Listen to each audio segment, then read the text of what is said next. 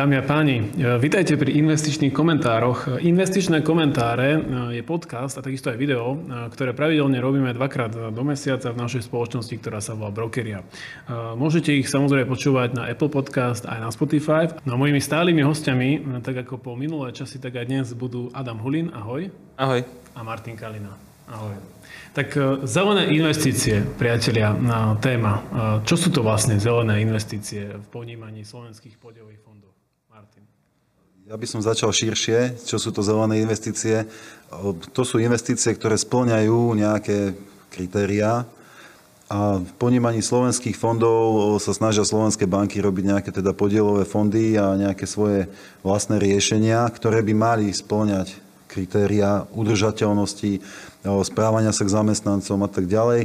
Nemyslím teraz tú banku, ale myslím firmy, a ktoré, ktorých akcie alebo ktorých dlhopisy nakupujú do týchto riešení, do týchto podielových fondov. Aby som to možno zjednodušil, lebo som to povedal komplikovane, v zásade na trhu nachádzame akoby dva typy, zatiaľ to dva typy fondov s označením buď SRI alebo ESG v tom názve kde SRI je trošku prísnejšie, znamená to v angličtine Social Responsible Investing. Tam sa jedná skôr o ten produkt, aký, ten, aký tá firma vyrába, aby ten produkt nepoškodzoval, neviem, životné prostredie, nebude tam tabak, nebude tam alkohol, nebude tam kasíno napríklad. A potom ESG, to je zase taký širší záber, trošku menej prísny, kde sa jedná hlavne o prístup tej firmy. Čiže tu možno nájdeme aj nejaký povedzme Exxon, ktorý ťaží ropu a spracováva.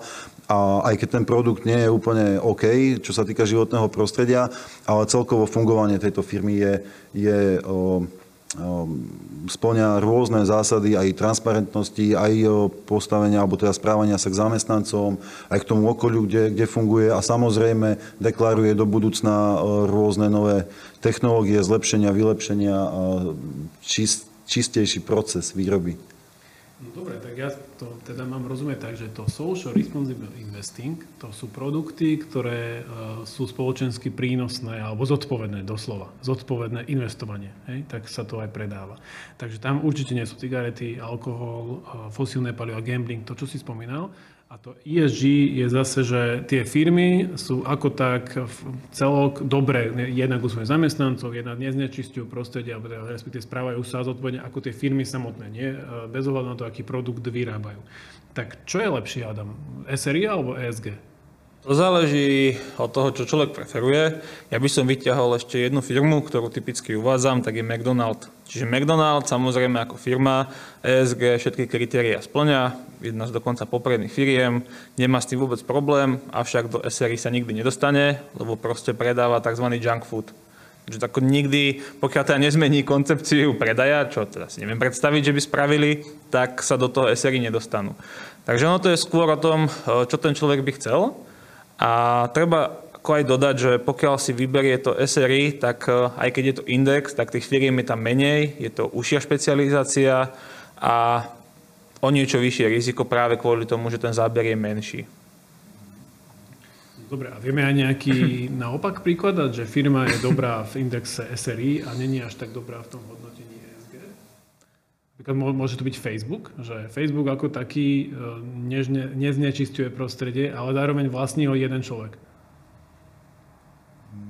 Ťažko povedať, lebo ono by to malo byť tak, že SRI vychádza z ESG, čiže mám ESG, keď si predstavím pyramídu, tak povedzme, že úplne dole je napríklad MSCI World, to je taká tá najväčšia základňa, potom vyššie by mohlo byť MSCI ESG a potom také najvyššie SRI. Čiže ono by to malo byť tak, že väčšinou tie firmy vychádzajú z tých nižších, ako keby nižších platform pyramídy, poschodí, ďakujem, ale zároveň je tam širší výber. Akože stať sa to môže, ale úplne takto dopodrobná to sa znesl- ja osobne nesledujem, aby som ti vedel povedať, že či áno alebo nie. No, ono sa to veľmi nestáva a takisto to vidno aj na našich obľúbených ETF-kách na MSCI World, keď MSCI Core World má okolo 1500, neviem, 70 povedzme firiem, alebo teda akcií firiem, tak MSCI screened ESG ich má okolo 1400, možno 60, ale MSCI SRI ich má už len nejakých 370. No dobre, a Kto hodnotí vlastne tie firmy a fondy? Jak ja viem, že táto firma, keď ja ako človek si to nevyhodnocujem každú firmu zvlášť, na to sú nejaké ratingové agentúry, ktoré to hodnotia? V zásade niečo na ten spôsob, ako sú ratingové agentúry. opäť ich je viacero, ale keď hovoríme o MSCI, tak MSCI si robí sama MSCI ESG Research, názov tej, tej kvázi agentúry alebo tej odnože tejto spoločnosti, ale napríklad aj S&P si robí svoje hodnotenie o zelených fondov alebo teda zodpovedných investícií. Čiže viacero, opäť na svete viacero tých, tých firiem, ktoré tieto hodnotenia robia. Ja by som len dodal, že ono všetci hovoria, že napríklad S&P 500, Nasdaq alebo ja neviem, foto SS stovka, že čo to vlastne je. Tak S&P, ako to je Standard Poor's, to je ratingová agentúra, ktorá ohodnocuje dlhopisy napríklad, a či už sú to vládne alebo korporátne. MSCI je Morgan Stanley Capital International, čiže znova firma, ktorá sa nachádza v 500 najväčších firmách na svete.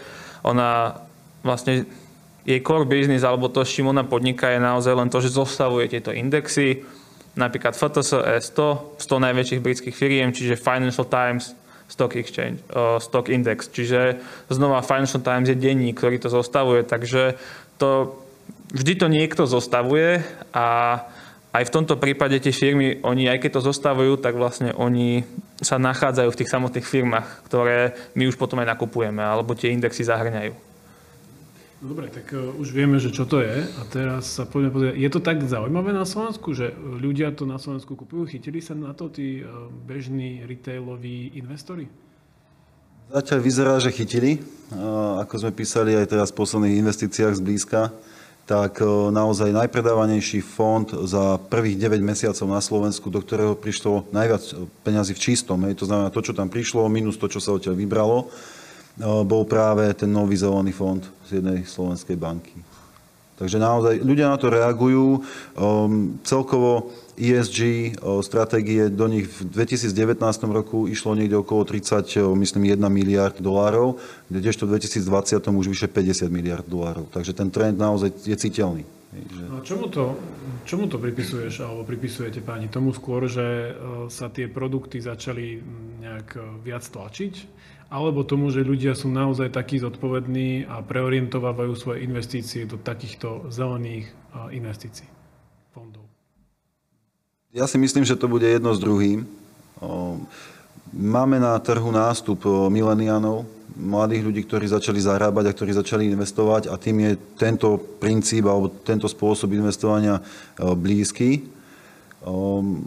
Druhá vec je taká, že naozaj po, tej, po tom parížskom samite v 2016 roku sa celý svet ako keby začal trošku viac zaoberať práve tými zelenými technológiami a zodpovedným prístupom k životnému prostrediu. A nie je náhoda, že tieto ESG fondy začali vznikať tak niekde okolo roku 2018-2019 celkom masovo. Takže no, myslím si, že to je taká spoločenská klíma, zároveň príchod týchto mladých ľudí na trh, ktorí tam vidia tú budúcnosť. No a naskakujú na to potom aj ostatní správcovia, ktorí vidia, že ten trend sa ako keby rozbehol, tak ho chcú chytiť. Dobre, tu sa máme o klasických, klasických úvodzovkách podielových fondoch bank. Čiže na Slovensku nákup takýchto podielových fondov vstúpol, respektíve nové vznikajú teraz ma tak napadá taká otázka, že nie je to náhodou len ako keby taký háčik, že mm, už tie banky možno začali zisťovať, že tie podielové fondy e, majú nejaké zdaňové znevýhodnenie, možno oproti tým fondom obchodovaným na burze sú drahšie, lebo sú aktívne riadené a není to len nejaký chyták, že ale my máme zelené fondy, tak poďte k nám. Lebo m, mm, síce nemáme taký výnos, alebo majú lepší výnos ako bežné investície, ktoré sú nezelené, z môjho pohľadu je to určite aj chyták a určite aj marketing. V konečnom dôsledku najpredávanejší fond je dlhopisový, ktorý zarobil od spustenia niekedy alebo najpredávanejší slovenský zelený fond je dlhopisový a ten od spustenia v apríli zarobil, myslím, 0,69%, takže to nie je nejaký extra oslnivý výnos. No a takže marketing tam určite bude. Ja pochybujem, alebo som presvedčený o tom, že tí klienti, ktorí ho kupujú, neskúmajú ktoré, aký dlhopis ktorej konkrétnej firmy v ňom je kúpený. To znamená, že nemajú veľmi ako poňatia o tom, že či tá firma je naozaj nejaká zelená, nie je. Verím, že nejaký screening, nejaký, nejaký filter tam beží, že teda tí ľudia, čo nakupujú tie dlhopisy do toho fondu, naozaj tam nakupujú zodpovedné firmy. Ale reálne ten človek ako bežný klient si myslím, že až tak do toho nevidí a tým pádom možno, že ide o to, že je to dlhopisový fond, že malo by to byť nejakým spôsobom bezpečné, tak do toho ide. Ale hlavne ide o marketing. Samozrejme, keď budete aj v televízii, aj na internete pozerať, že aké je to super a stále super, tak to vyskúšate. Čiže mm, dobre, tak položím takú podotázku, lebo ak to správne chápem, tak ak tie banky začali ponúkať nejaké zelené fondy, tak si do nich vyberajú asi sami akcie, ktoré v tých fondoch chcú mať, alebo možno nakupujú nejaké ETF. Teda musia zamestnávať nejakého portfólio manažera. A vychádza mi to tak aj z jednoduchšieho, možno takého preskumu, ktorý som si robil, že tie podielové fondy sú teda drahšie ako ETF na správu, minimálne na tie prebežné náklady. Možno je tam ďalšia obrovská nevýhoda v tom zdanení. A teraz m, mm, moja logická otázka by mala znieť, máme nejaké ETF, alebo existujú nejaké ETF, čiže lacnejšie fondy, ktoré si viem kúpiť a sú ESG, SRI, sú zelené, máme už zelené ETF? Samozrejme, že máme zelené ETF. Ak sa my rozprávame teraz, že na Slovensku v tomto roku vznikli dva zelené fondy, tak v Amerike máme, sme mali ku koncu roku 2020 približne 400 takýchto ESG alebo SRI fondov a v Európe, keď som sa pozeral včera, tak v nejakom prehľade mi tam vyhodilo okolo 300, myslím 60 zelených fondov, dokopy dlhopisových aj akciových. Takže naozaj je zelených etf pardon, nie len fondov, lebo tam neboli práve tie aktívne riadené fondy zahrnuté. Takže naozaj ich je dosť, ako je z čoho vyberať aj mimo tých bankových. Čiže klient, keď má záujem investovať cez ESG fond alebo SRI fond, tak eh, nemusí voliť vyslovene bankový fond, ktorý relatívne má drahú správu, pretože ako si hovoril, zamestnáva portfólio manažera, ktorý tam vyberá tie, eh, či už akcie alebo dlhopisy a zároveň eh, vie, alebo nemusí aj platiť daň hej, v tom fonde, lebo stále je to nastavené tak, že podielový fond slovenský vám automaticky zrazí zrážkovú daň z výnosu, keď vyberáte z toho fondu peniaze. Kdežto ETF, pokiaľ predáte na, na burze a držíte ho aspoň 12 mesiacov, tak eh, dane platíte. No a teraz, eh, keď si to zase tak zhrniem celé, tak vychádza mi z toho, že dneska sme sa bavili zatiaľ o tom, že je nejaký index MSCI World. Hej, to sú tie ne, 1650 najväčších svetových spoločností napríklad. Keď si chcem vybrať nejaké zelené, tak bežné ETF mi spraví to, že mi spraví nejaký výber, napríklad MSCI World, ESG Screen alebo SRI.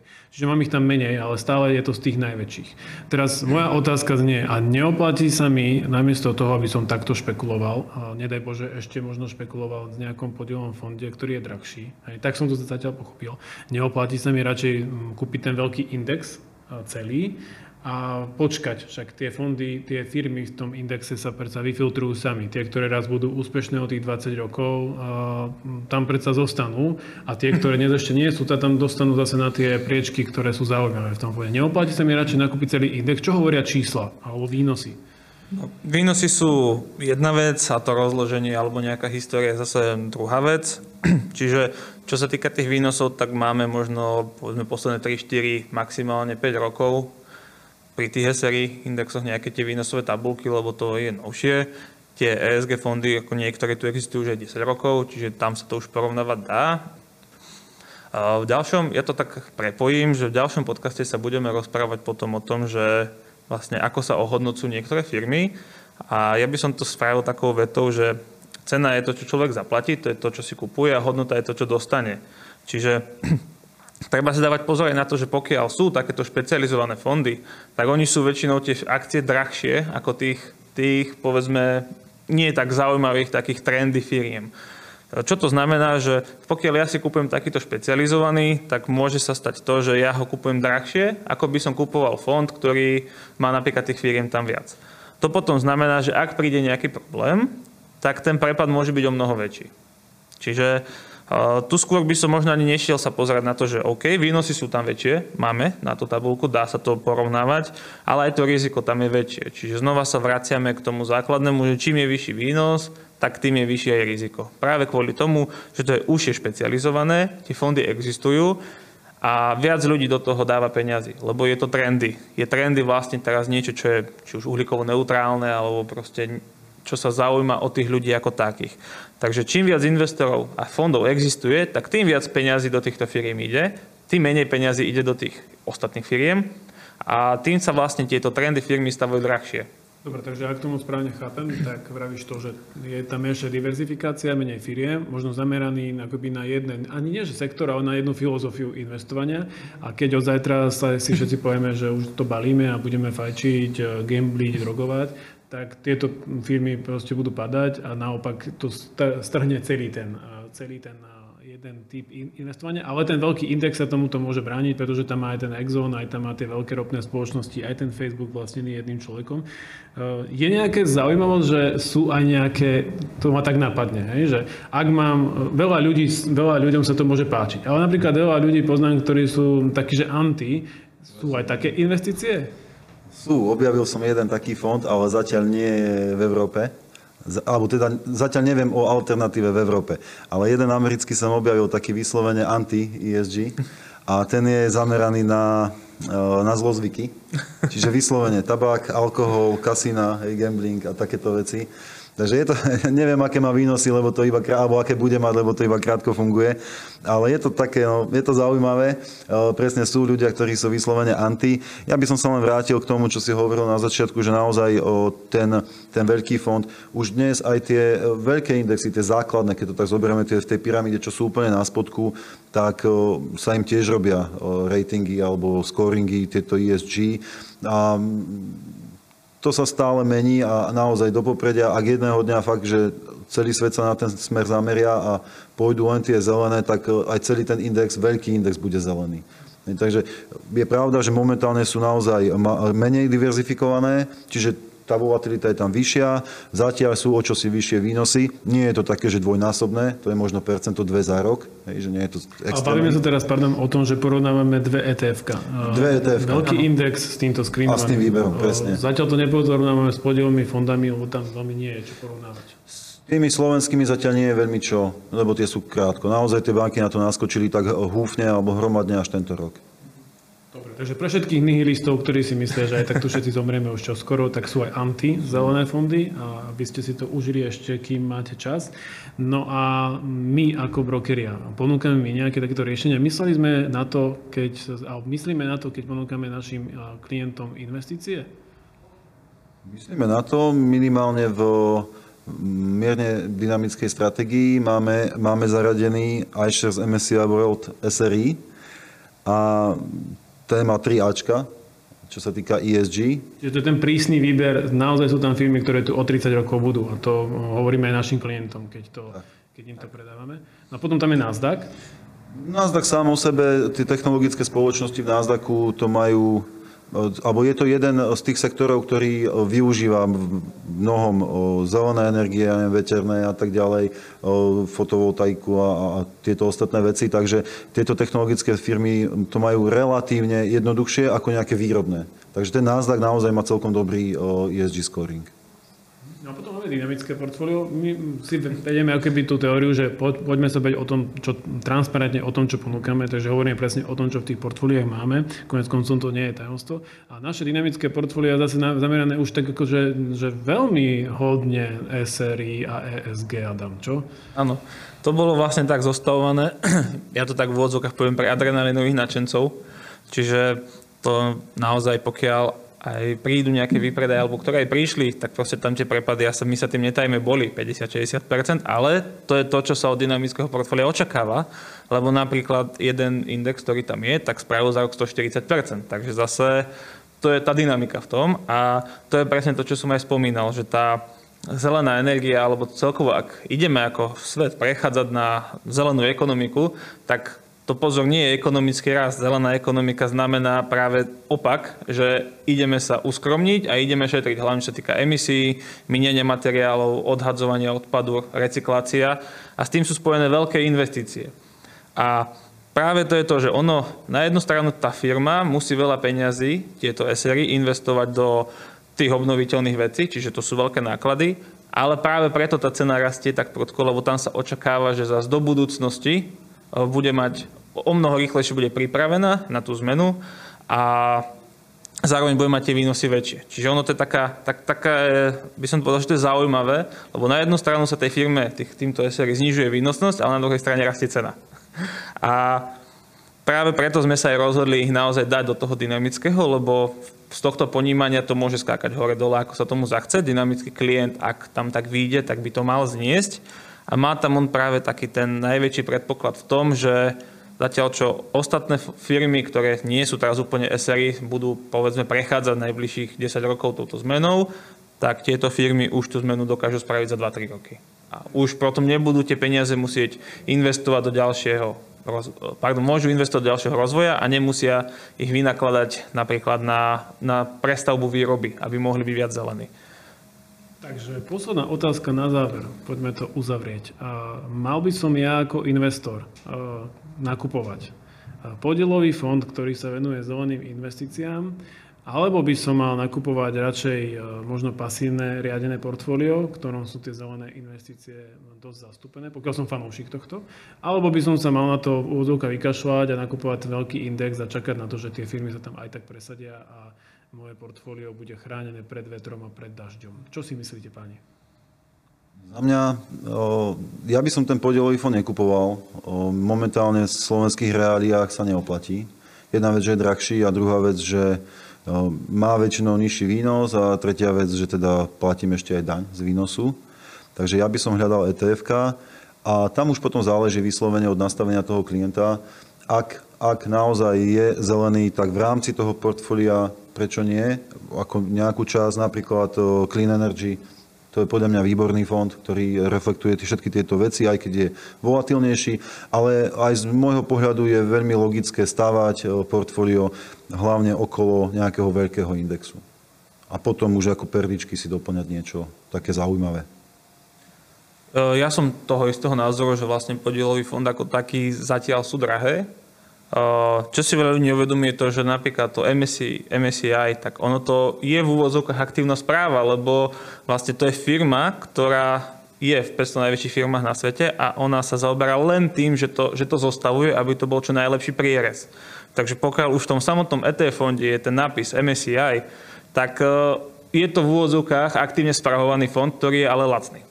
Lebo niekto to len kopíruje. Ten, ten od koho, u koho to my kupujeme, to už len kopíruje. Takže ja by som možno do týchto išiel, pretože tam je ešte k tomu navyše aj tým ľudí, ktorí proste to sledujete firmy, robíte ratingy a zostavuje to. Takže ono to nie je len tak, že niekto si povie, a tak henta firma, dáme ju ESG, aby to bolo. Čiže ja by som vyslovene išiel do týchto MSCI, kľudne aj World, ESG alebo SRI, alebo potom ten Clean Energy. Tak sme sa dneska vzácne zhodli na tom, čo by sme si zvolili. Dámy a páni, toto boli investičné komentáre. Ak ste ich počúvali, tak pravdepodobne na Apple Podcast alebo aj na Spotify. Naša spoločnosť sa volá Brokery a okrem toho, že robíme kvalitné a profesionálne investície, sa radi o nich aj rozprávame. A tentokrát a opäť s Martinom Kalinom Dovidenia. a s Adamom Hulinom. Dovidenia. Ďakujem pekne, priatelia.